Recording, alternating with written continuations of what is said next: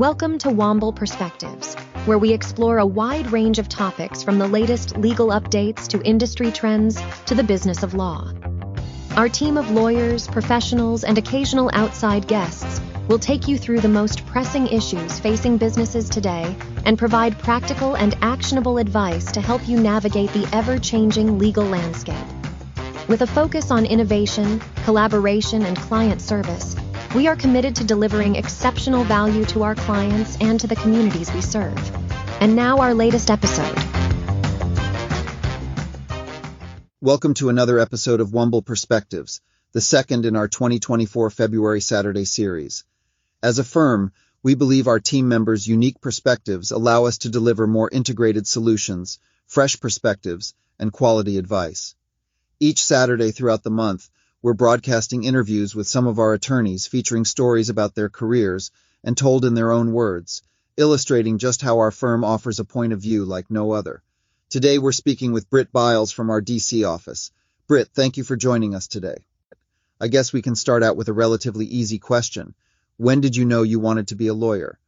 Um, I think probably sometime in high school. I mean, certainly by the time I went to college, I was very much focused on being pre-law. Like I knew that the entire time I was at, at UNC that I was planning to go to law school.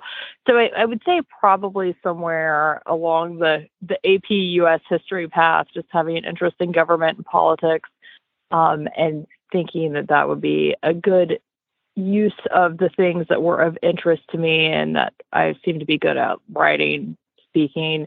Um, things of that nature. So uh, I think it was it was probably somewhere along the the high school path, probably AP US history. But certainly by the time I went to to college, I was committed to pre-law. You mentioned the AP US history course in high school. Can you tell us a little bit more about how you ended up working in-house for a number of federal agencies versus starting off at a firm or a corporate in-house office? Um, well, when I was graduating from Duke, I, I, did a federal clerkship on the U.S. Court of Appeals for the Sixth Circuit. When I was leaving that clerkship, I was thinking about where I wanted to, to go next, and, and DC was attractive because it had that opportunity um, for government service available. Um, I did go to a law firm for a number of years and was in private practice as a litigator, but having the access to the the federal government and the opportunity to to take advantage of the revolving door was what drew me to DC as opposed to New York or Atlanta or, or somewhere else. Um, so I always admired and had an interest in the career paths of people who were more senior to me who who would leave firms and, and go work in government for for stints and do different things. So that was something that I was always interested in doing. Um, and then I had an opportunity to go uh, be in the trial unit, the Securities Exchange Commission. Um, when I was about eight years out of law school, I knew a number of people who worked in that unit who had practiced with me before, and it was a great opportunity to use the litigation skills I had been building in my career in private practice in a government agency. Um, after that, I, I went back to private practice and was intending to stay for a while um, in private practice, but then an opportunity arose to, to go back to the government. And so I, I took that um, because being a, a, part of public life and serving was something that was at the core of why I wanted to be a lawyer. So having um, the opportunity to do that was important to me. And I felt like it was something that I was glad that I had an opportunity to do at the time that I did it. Um, I was in government during some very crazy times, including the COVID pandemic, but I felt like my service was contributing something useful to the world, especially in the context of the government uh, relief programs, uh, the CARES Act, and, and, the Paycheck Protection Program, and, and the EIDL loans I was involved with when I was at SBA. And that segues perfectly into the next question. You were general counsel of the SBA during the pandemic, as you mentioned. Can you tell us a little bit about the challenges you faced and how you and your team overcame those immense challenges of administering the PPP loans and all that was going on during the pandemic, both from a legal standpoint and a logistical standpoint? Um, it was it was all encompassing. So um, I had been involved with with CARES Act and PPP and EIDL issues um, when I was in the Office of White House Counsel covering Treasury and other financial agencies. So I was in that role when the legislation first um, was coming down the pike. Uh, then, once it was passed and large, humongous sums of money have been dedicated to the CARES Act and have been put in the hands of the Small Business Administration, I was asked to go be the general counsel to help build out that program because SBA was facing a challenge unlike any that it had ever seen, and probably unlike any any federal agency had ever seen. Uh, they were making 14 years worth of loans in 14 days, and it was like the most work they had done since the agency's inception. It, it was a very extreme time in terms of the amount of work that they were doing, and they were also facing lots of risks that they hadn't faced as an agency before.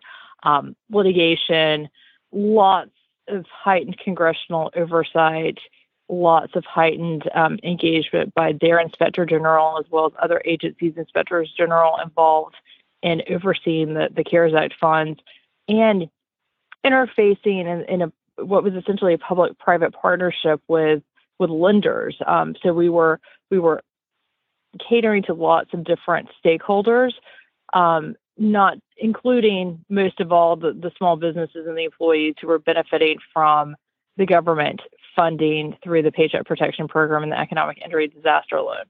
So it was it was lots of work coming from lots of different directions all at the same time. So uh, we were doing things that had never been done before while we were essentially building the airplane while we were flying it. We were implementing the program and operationalizing it at the same time.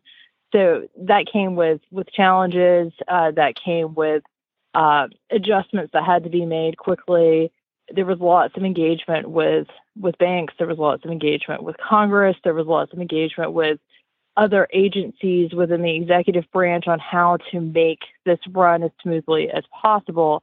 So it was a tremendous undertaking in the context of a global pandemic. Uh, my entire general counsel's office was working remotely. So I was going into the office and working with the front office and the administrator, but the people who were reporting up to me were all in, in different locations because of the the lockdown orders and and the different mandates that were in place at that time. So that was an additional logistical challenge to be doing a tremendous amount of work with a team that was both new to me and um, in disparate locations. But the everyone pulled together and worked very hard to do the best that they could with the priority of of pushing out the loans as quickly as they po- possibly could be pushed out because the the understanding was that the money needed to go out to help workers and help small businesses survive um, the pandemic until things could reopen.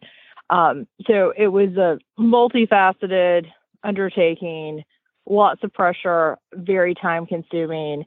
And at, at times it felt overwhelming, but then we, we quickly came to a place where we were managing and and doing what we had to do to um, make the the funds available.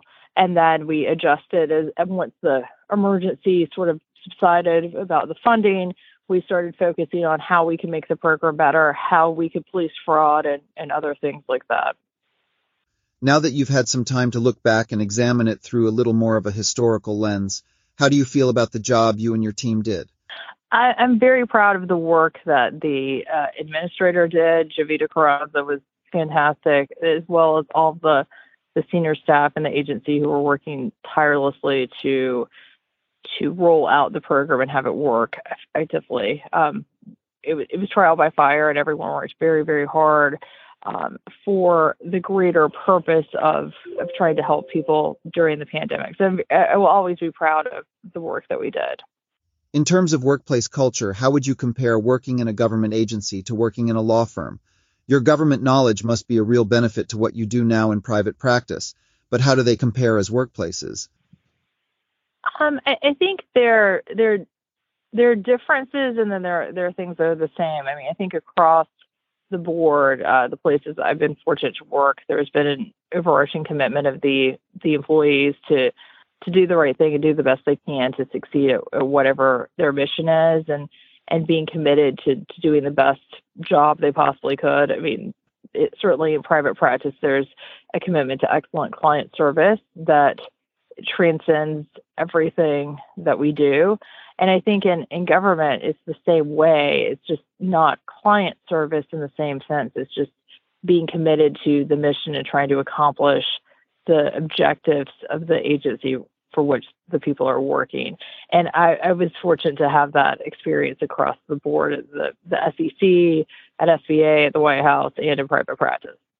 Wonderful. Thank you for sharing that. Through any of your time as a lawyer, even going back to law school, is there any one particular piece of advice that someone gave you along the way that you still look back to as a kind of North Star? Um, I, I, would say it, uh, it's something that I heard repeatedly throughout my young years as a lawyer, and it was do great work and everything else will follow. And and that's certainly true if you're a junior lawyer, but it's also true if you're a senior lawyer in any other capacity.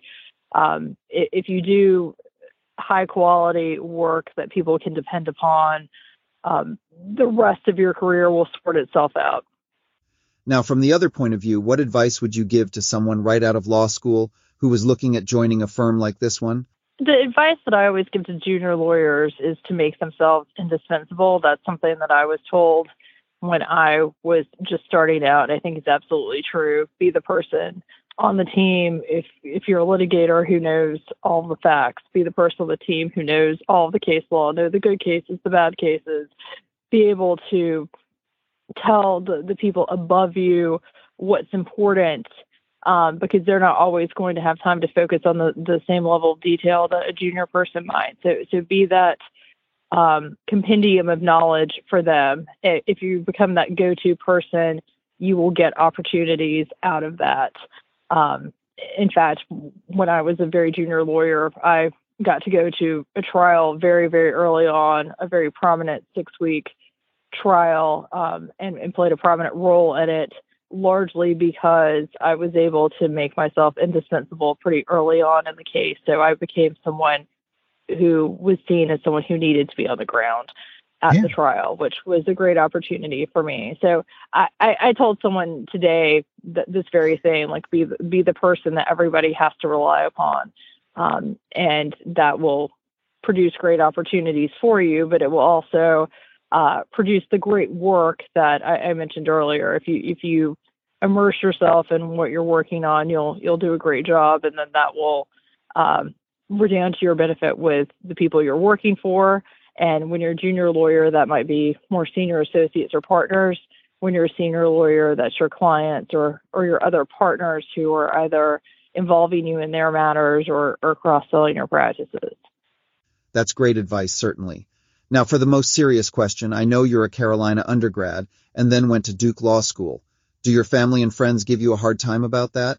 And more importantly, who do you root for during basketball season? Well, I'm a native North Carolinian, so I, I, have connections to all of the ACC schools, NC State, Wake Forest, UNC, Duke, obviously. So um, it, I, I guess it's not as strange to me as it might seem to some also, for further context, when I was at Duke, uh, UNC had the largest number of students in my class aside from Duke itself. So I was not the only person to go from UNC to Duke. There were, I think, five others as well. Um, so it's not that uncommon. But when I was in law school, I was very much a committed Carolina fan to the point that I camped out for Duke basketball tickets. I went to the the UNC Duke game when I was a 1L. I was wearing a Carolina t-shirt. I was talking to my college friends on the phone at halftime only to realize that the entire Cameron Indoor Stadium had gone quiet. Everyone was sitting down because they were about to retire Jason Williams jersey. And so I was very rudely not paying attention while wearing a UNC shirt. So, so that was the, the finest moment. Um, but in, in all seriousness, I, I, I am and was a UNC fan. I'm also a Duke fan, and I really just root for whoever um, the win is most important to at that particular time. Um, so if it's the postseason, I'm sort of ho- hoping both of them do well. If they're playing each other, um, it's usually UNC. Although when it was Krzyzewski's last game, I, I was hoping Duke would pull that one out. And as our final question, what do you like to do away from the office? How do you find balance in your life and unwind when you're not at work? Um, well, I have a very active family life. Uh, I have a husband, two children, and two dogs, so they they take up a lot of, of time. Um, most of my my family's free time now really isn't entirely free because we spend a lot of time doing um, school and sports activities with my sons who are in the third grade and the fifth grade. Um, so we are very much immersed in book reports and science fairs and travel lacrosse at this point in our lives. Um, but we also just enjoy hanging out as a family. We we like to travel. We were able to take a, a wonderful family vacation to France uh, last mm-hmm. year, um, and so we we we try to do things that are focused on giving our our sons a great experience and, and sort of helping them develop into to good, productive people. Wonderful. Thanks again for joining us today, Britt. It's been a pleasure. Well, great. Thank you, guys. Thank you for listening to Womble Perspectives. If you want to learn more about the topics discussed in this episode, please visit the show notes where you can find links to related resources mentioned today. The show notes also have more information about our attorneys who provided today's insights including ways to reach out to them. Don't forget to subscribe via your podcast player of choice so that you never miss an episode. Thank you again for listening.